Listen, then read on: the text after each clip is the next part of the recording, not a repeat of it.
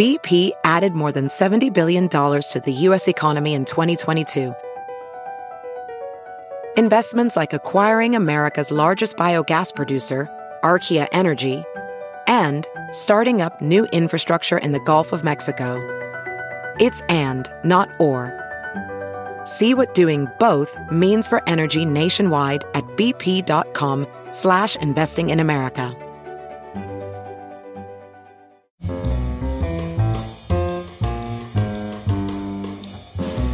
This is Merriam Webster's Word of the Day podcast for Monday, June 23rd. Brought to you by Merriam Webster's Collegiate Dictionary, 11th edition. Available from your favorite bookstore or online at www.merriam-webster.com. The word of the day for June 23rd is nocebo, spelled N O C E B O. Nocebo is a noun that means a harmless substance that, when taken by a patient, is associated with harmful effects due to negative expectations or the psychological condition of the patient. Here's the word used in a sentence. Patients given the nocebo reported mild to severe headaches.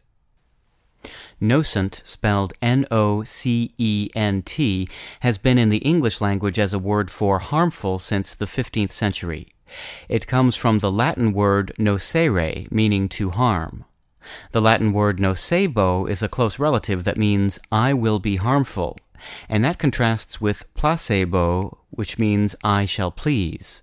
People in medicine began using placebo for inert preparations prescribed solely for a patient's mental relief and not for relieving a disorder since the late 1700s. As doctors began to observe the effects of placebos, some noticed that the harmless preparations actually sometimes caused detrimental effects on the patient's health.